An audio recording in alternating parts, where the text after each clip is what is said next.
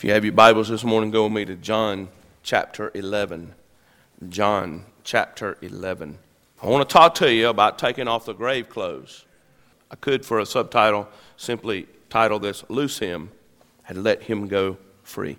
John chapter 11, verse 38, if you dare say amen. Then Jesus, again groaning in himself, came to the tomb. It was a cave, and a stone lay against it. Jesus said, Take away the stone, Martha. Martha, the sister of him who was dead, said to him, Lord, by this time there is a stench, for he has been dead four days. Jesus said to her, Did I not say to you that if you would believe, you would see the glory of God? Then they took away the stone from the place where the dead man was lying, and Jesus lifted up his eyes and said, Father, I thank you that you have heard me, and I know that you always hear me. But because of the people who are standing by, I said this, that they may believe that you sent me. Now, when he had said these things, he cried with a loud voice, Lazarus, come forth. And he who had died came out bound hand and foot with grave clothes, and his face was wrapped with a cloth. And Jesus said to them, Loose him and let him go. Loose him and let him go. In John chapter 11, John, the beloved disciple, records an eyewitness account of the resurrection of Lazarus from the dead. This passage of Scripture that I read to you shows that the God we serve specializes in impossible situations. I love the words of the angel to Mary in Luke 137 says for with God nothing will be impossible. This is a powerful demonstration of God's miraculous power in the New Testament. They are recorded instances. Three, as a matter of fact, recorded instances of Jesus raising the dead in the gospel. In Luke chapter 7, verse 11 through 15, Jesus raised the son of the widow of Nain from the dead. Let's pick up the story in Luke 7 14. Then he came and touched the open coffin and those who carried him stood still. And he said, Young man, I say to you, arise. So he who was dead sat up and began to speak, and he presented him to his mother. In Luke chapter 8, verses 49 through 56, Jesus raised Jairus' daughter from the dead. Let's pick up the story in Luke 7, I'm sorry, in Luke 8, verse 54 and 55. Then he put them all outside took her by the hand and called, saying, Little girl, arise. Then her spirit returned, and she arose immediately, and he commanded that she be given something to eat. And then in John chapter 11, Jesus raises Lazarus from the dead. You see, Lazarus and his two sisters, Mary and Martha, were very close to Jesus. And he often stayed at their home in Bethany when he would visit Jerusalem. In John 11, 5, it says that Jesus loved Martha and her sister and Lazarus. And we learn in John 11 that Lazarus had become sick, and his two sisters sent for Jesus. But before Jesus could respond, Lazarus died. But when Jesus arrived in Bethany, Lazarus had been in the grave for four days. And when he arrived, it looked like it was over. Mary, Martha, and his disciples all thought that the Lord was late. But God is, matter of fact, he's never late. He's rarely early. You know, we used to sing a song years ago, He's an on time God. Yes, He is. He may not come when you want Him, but He'll be there right on time. He's rarely early, but He's never late. Some in the sanctuary today have been waiting for a long time for the fulfillment of prophetic promises that you've carried. And you've even thought about giving up on those promises. You've even believed that the thing you believe has died and you might as well bury it and just move on. And it's decaying, and like Lazarus, it's carrying the stench of death. But I've come to tell you that God is always on time. You may think He's late, you may look like it's over, but it's not over until the God we serve and love says it's over. Amen? He's an on time God. Yes, He is. So He's always on time. And it could be the reason that God waits the way He does is that He wants to give you a miracle of resurrection where He alone will get the glory. Listen to the words of Martha in John 11 21. Now, Martha said to Jesus, Lord, if you had been here, if you had been here, my brother would not have died. But listen to his answer in John 11, 25. He don't say, you know, I'm sorry that I was late. I'm sorry that I got delayed. I'm sorry that I got stuck in traffic. It was a heavy day. I'm sorry that, that I, couldn't, I couldn't catch my plane on time. I couldn't make that connection. Listen to what he says in verse 25. I am the resurrection and the life. He who believes in me, though he may die, he shall live. He declares his resurrection power right in the face of death. Right in the midst of their grief and their hardship and their heartbreak, the Lord says, I am. I am the resurrection and the life. Glory. How do I know? Well, there's three instances in the New Testament where he said to death, Death, you got to turn loose in the name of the Lord. And death had to turn loose. You see, when Jesus stepped into this graveyard, he commanded them to roll the stone away. And after he prayed and he talked to the Father, and remember what he said? He said, Lord, you always hear me, but I'm going to say this for their benefit so that you will, they will know that you have sent me. And the Bible said he cried out with a loud voice. I love that. And he said, Lazarus, come forth. He addressed Lazarus personally. Several reasons. Number one, God knows you personally, and He will address your need personally. God's not up in heaven and just looking over a sea of humanity and saying, What was their name again? We do that. We can't remember names. But he says, Will, Zach, Ray. He addresses us personally. Lazarus, come forth. He's a personal God. The Lord is my shepherd. That's written with a personal pronoun so that we can make it personal. It's not the Lord was David's shepherd, the Lord's the psalmist's shepherd, the Lord's Israel's shepherd. The Lord is my shepherd. Hallelujah. He's a personal Lord. So he addressed personally. Number two, he said, Lazarus come forth because he's the resurrection and the life. He carries the power of resurrection. If he'd have just stepped in there and haphazardly said, Come forth, that whole graveyard would have gotten up. How do I know that? Well, when he cried, It is finished, the Bible said those who had died got up and went around Jerusalem. Why? Because the power of resurrection touched the grave. And when the power of resurrection touches the grave, the dead have to get up. Third, he called his name because John 10 4 says, My sheep know my voice. How many of you in this room today have, have developed the discipline of hearing the voice of God? How many of you know the voice of the great shepherd? Do you know more than any other command it says, He that has an ear, let him hear what the Spirit's saying to the church? Verse 44 is where I want to take my text today. And he who had died came out bound hand and foot with grave clothes, and his face was wrapped with a cloth. And Jesus said to them, Loose him and let him go. How many of you in this room have experienced salvation? Say amen.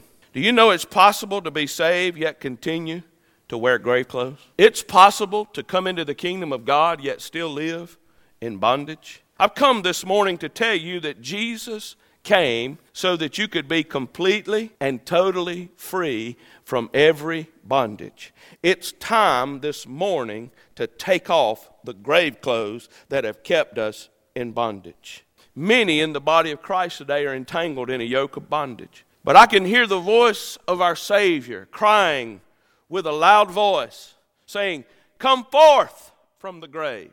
And then he's saying, Loose him and let him go free. So, for the next few moments this morning, I'd like to talk to you about removing the grave clothes and experiencing the glorious liberty of being free through the Lord Jesus Christ. First of all, I want you to note that he was bound hand and foot.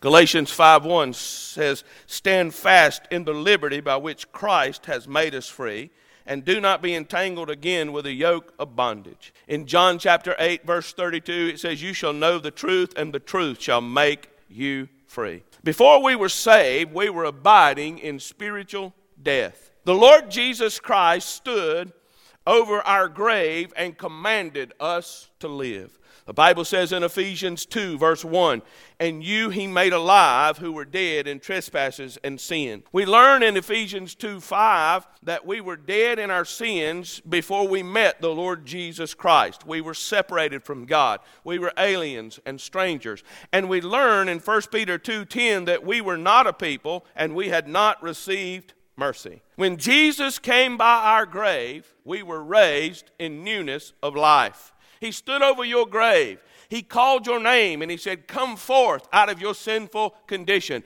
Come forth out of your separation from my Father. Be restored into relationship with me, for I have died for you. I am your Savior, and now you're my child. Somebody ought to give God praise right there.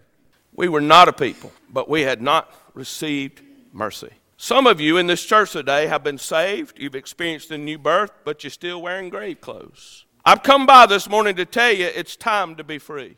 It's time to put off the grave clothes. It's time to forsake the thing that hinders you. In John 11 44, it reads, And he was bound hand and foot.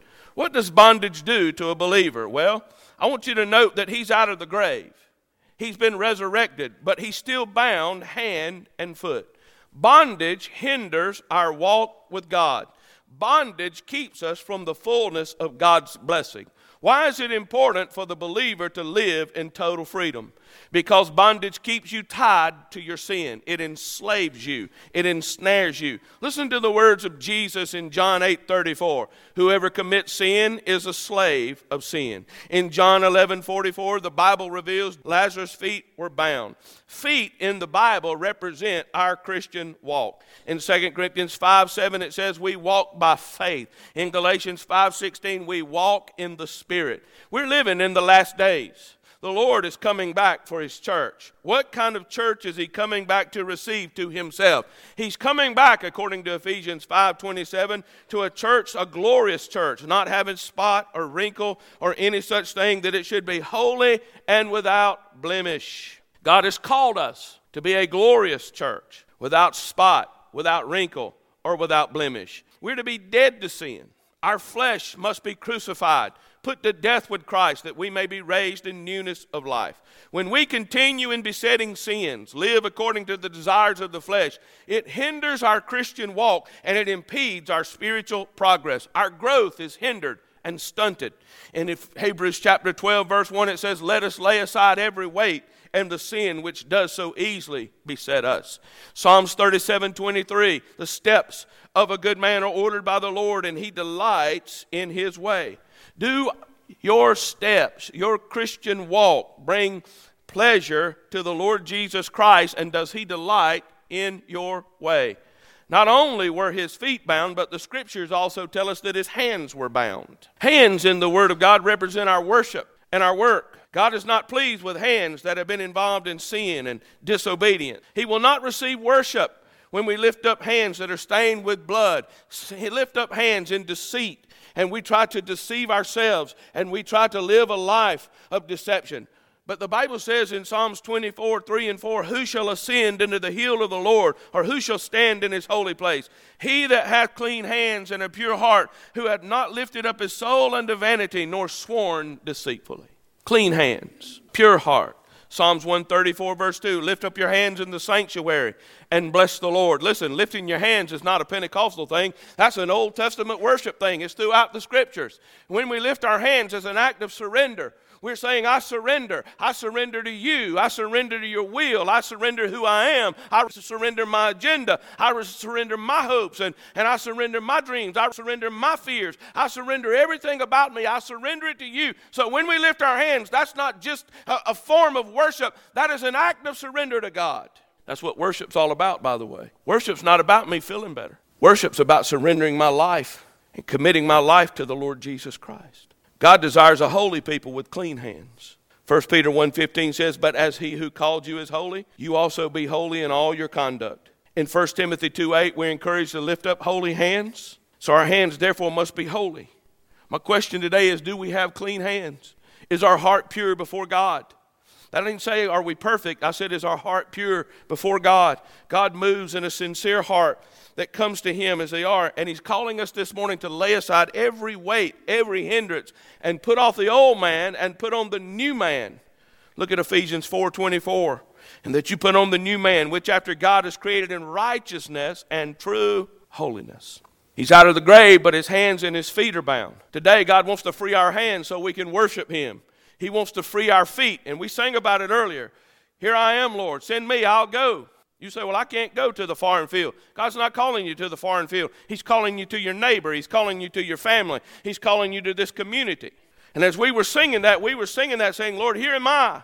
Send me. God, free our feet that we may go. Free our feet that we may be witnesses to you in this world that's lost and without hope. But I want you to know, secondly, he's wearing grave clothes. Who wears burial clothes? Dead people. I've not come this morning to preach a funeral. Preach a funeral here Friday. Funerals have their place. But I didn't come this morning to have a, a service over a burial. I've come this morning to preach a message of resurrection, a message of hope. You can be free from the garments of death. What are the grave clothes? They're anything that puts you into bondage. Anything that puts you into bondage to the past, to the flesh, to sin, or the world is an idol. Idolatry. It's an idol. What's the Bible say about the idols? You say, well, that's in the Old Testament. Well, let me give you some New Testament. 1 John 2 1. My little children, these things I write to you that you may not sin. John 8 36. Therefore, if the Son makes you free, you shall be free indeed. We've been liberated from slavery. We are rescued from captivity by the blood of Jesus. In 2 Corinthians 3:17, where the Spirit of the Lord is, there's liberty. In Romans 6, 1, shall we continue in sin that grace may abound? God forbid. That in the Greek, that says it this way. Away with such a, a notion. What is the Lord saying to us? He's saying you can be free from every bondage. This idea that I'm, you know, people say, well, I'm just a sinner saved by grace. Well, you can live in that kind of poverty mentality if you want to, but I'm a new creation in Christ Jesus. Come on, somebody. I was a sinner, but now I've been transformed by the power of God. I'm not just some sinner just barely getting along and going along. My Bible says in Romans 6 14, sin shall not have dominion over you. Come on. We don't have to live under sin's thumbnail. That's sanctification. We don't preach that much anymore. But I've come to tell you it still works. It's true. It's in the Bible. And I believe it. And I'm going to preach it as long as I have breath. These words are true. And I believe they are. Then why do so many live in bondage? Because the thing we're in bondage to becomes an idol in our life. The Apostle Paul wrote in 1 Corinthians chapter 10, verse 14, to flee from idolatry. John, the beloved apostle, said in 1 John 5 21, Little children, keep yourself from idols. Jesus died so that we can be free from sin. We can live in complete freedom. Too many in our bondage, in our ranks are in bondage, and some are in bondage to fear. 2 Timothy 1 7, For God has not given us a spirit of fear, but of power and love and of a sound mind. Many are in bondage to their flesh. We're controlled by our lust, our appetites, and our habits. You see, the Christian life is a disciplined life. Jesus said, Take up your cross daily and follow him. Cross is not some beautiful emblem that we put on a steeple, the front of the church, or we wear around our neck. The cross is an instrument of death. Disciplined life. Listen to what the Apostle Paul wrote in 1 Corinthians 9 27. But I keep under my body and bring it into subjection, lest that by any means, where I preach to others, I myself should be a castaway. I remember when the Lord began to deal with me about going into ministry, I looked at many that had gone out into ministry and I watched how their lives they had become castaways. They were just kind of wounded warriors on the side of the road. They just gotten out into battle and gotten wounded, and I, there were so many. And I just that was one of the things that became almost a fear to me. I said, Lord, I don't want to get started in this thing and be a castaway. But I found out you don't have to be. By keep under my body and bring it into subjection, lest that by any means, when I preach to others, I myself should be a castaway. It costs something to live for God. You say, well, today's Pentecost Sunday, you should be preaching about Pentecost. Come back on June the 9th, and I will. But this is the key to getting to Pentecost. See, the Christian life is a life where I have to discipline myself. I can't go everywhere that everybody else goes, I can't do the things that everybody else does. I'm not trying to preach my convictions on you, but I've come to tell you that you have to live a life of principle and a life of discipline. You have to bring this body under subjection. You have to, you have to bring your mind under subjection. You, you, have to, you have to surrender yourself to the Lord. You have to, con- and listen, you have to continually surrender your will to the Lord. If I give in to the appetites and the temptations and the tests that come my way, I would be a castaway. But you, how do you do that? You live a disciplined life. That means I have to spend time in His Word. I have to spend time in prayer. I have to get in His presence. I have to be renewed. Listen, if you serve the Lord any length of time, you will go through series of renewals in your life. There was an initial outpouring in Acts 2, but if you notice over in Acts 4, the Bible said that the Spirit of God came and touched them again. These were same people that were filled with the Holy Spirit in Acts 2. What was happening? They were getting refilled with the Holy Spirit. You say, why do we need a refilling? Because we leak. Too many are bound by the past, maybe harboring unforgiveness, bitterness, or anger from an instant from the past. But the word of the Lord to you today is Philippians 3:13, forgetting those things which are behind and reaching forth unto those things which are before. We can't de- change our past, but we can determine our future. Unforgiveness will keep you from receiving the blessings of God. Let go and get free from that yoke of bondage. It's time this morning to put off the grave clothes well, God wants to make an exchange with you. How many of you like to get new clothes? We make an exchange. God wants to make an exchange. He wants to take the grave clothes of death and He wants to give you the garment of praise for the spirit of heaviness. Isaiah 61 3, put on the garment of praise for the spirit of heaviness. Now, let me finish this thing up and let me get to the point where I want to go. He's bound hand and foot. He's wearing grave clothes. But third, the Bible said there in verse 43 and 44, it said that he, he had a napkin or a cloth about his head. A cloth about his head. That cloth was the talit or the prayer shawl. The prayer shawl would have been wrapped around his head in death because it was believed to be the place where the Holy Spirit came, temple, this area is where they believe he would come to resurrect them from the dead. So they would wrap the head in this cloth. When Jesus was buried, he would have been wrapped. When it said that they went in and they found the napkin folded in a certain way in his grave, that was his prayer shawl. That was the talit that was folded. They were Jewish. They understood that. They knew that was his prayer shawl. That was what was folded. They would take it, and there's little fringed cords that come off of the end of it. The Bible says in Numbers, it talks about having the twisted cord. That twisted cord is the name of God. It spells out the name of God. And it also represents the Word of God to the Jewish people. They will learn the, the, commandments and learn the principles. And then when they have their bar mitzvah at 13 years old, they will recite those and they will celebrate them coming to a place where they have reached that point and they're doing that. And that talit will be worn. If you see today the Orthodox Jew, they don't wear it on the outside. They have it under their clothes, and they'll have this fringe garment, a little twisted cord that'll come out from their garment. That's their talit, their prayer shawl. Uh, you see it in New York City and Baltimore and places where there's a large Jewish group. If you go to airports, when I was in Miami a few months ago in the airport, I watched as the Orthodox Jews would get on and off, and they would come down and out their little prayer shawl, little talit, their tzitzit they call it, was sticking out of that, and it represents the name of God, the unpronounceable, ineffable name of our Lord. When the woman with the issue of blood touched the hem of his garment, she didn't grab his his cuff on his Haggar slack. She got hold of that little twisted coil, that prayer shawl. She got hold of the name of God, Jehovah Rapha, the Lord my physician. She got hold of the covenant name of God. And this what he's got wrapped around his head. He's got that talit. And they would take and they would cut off those twisted cords and they would wrap that around his head in death. And there they believed is where he would come and he would resurrect them from the dead. So he's wearing grave clothes. He's bound hand and foot, and there's a napkin or a cloth, a talit, a prayer shawl that's on his head. Now, why is that important? Because that prayer shawl represents the Word of God and the name of God. It's a vital part of Judaism. And what was meant to be life giving and powerful had become nothing more than a form and a ritual.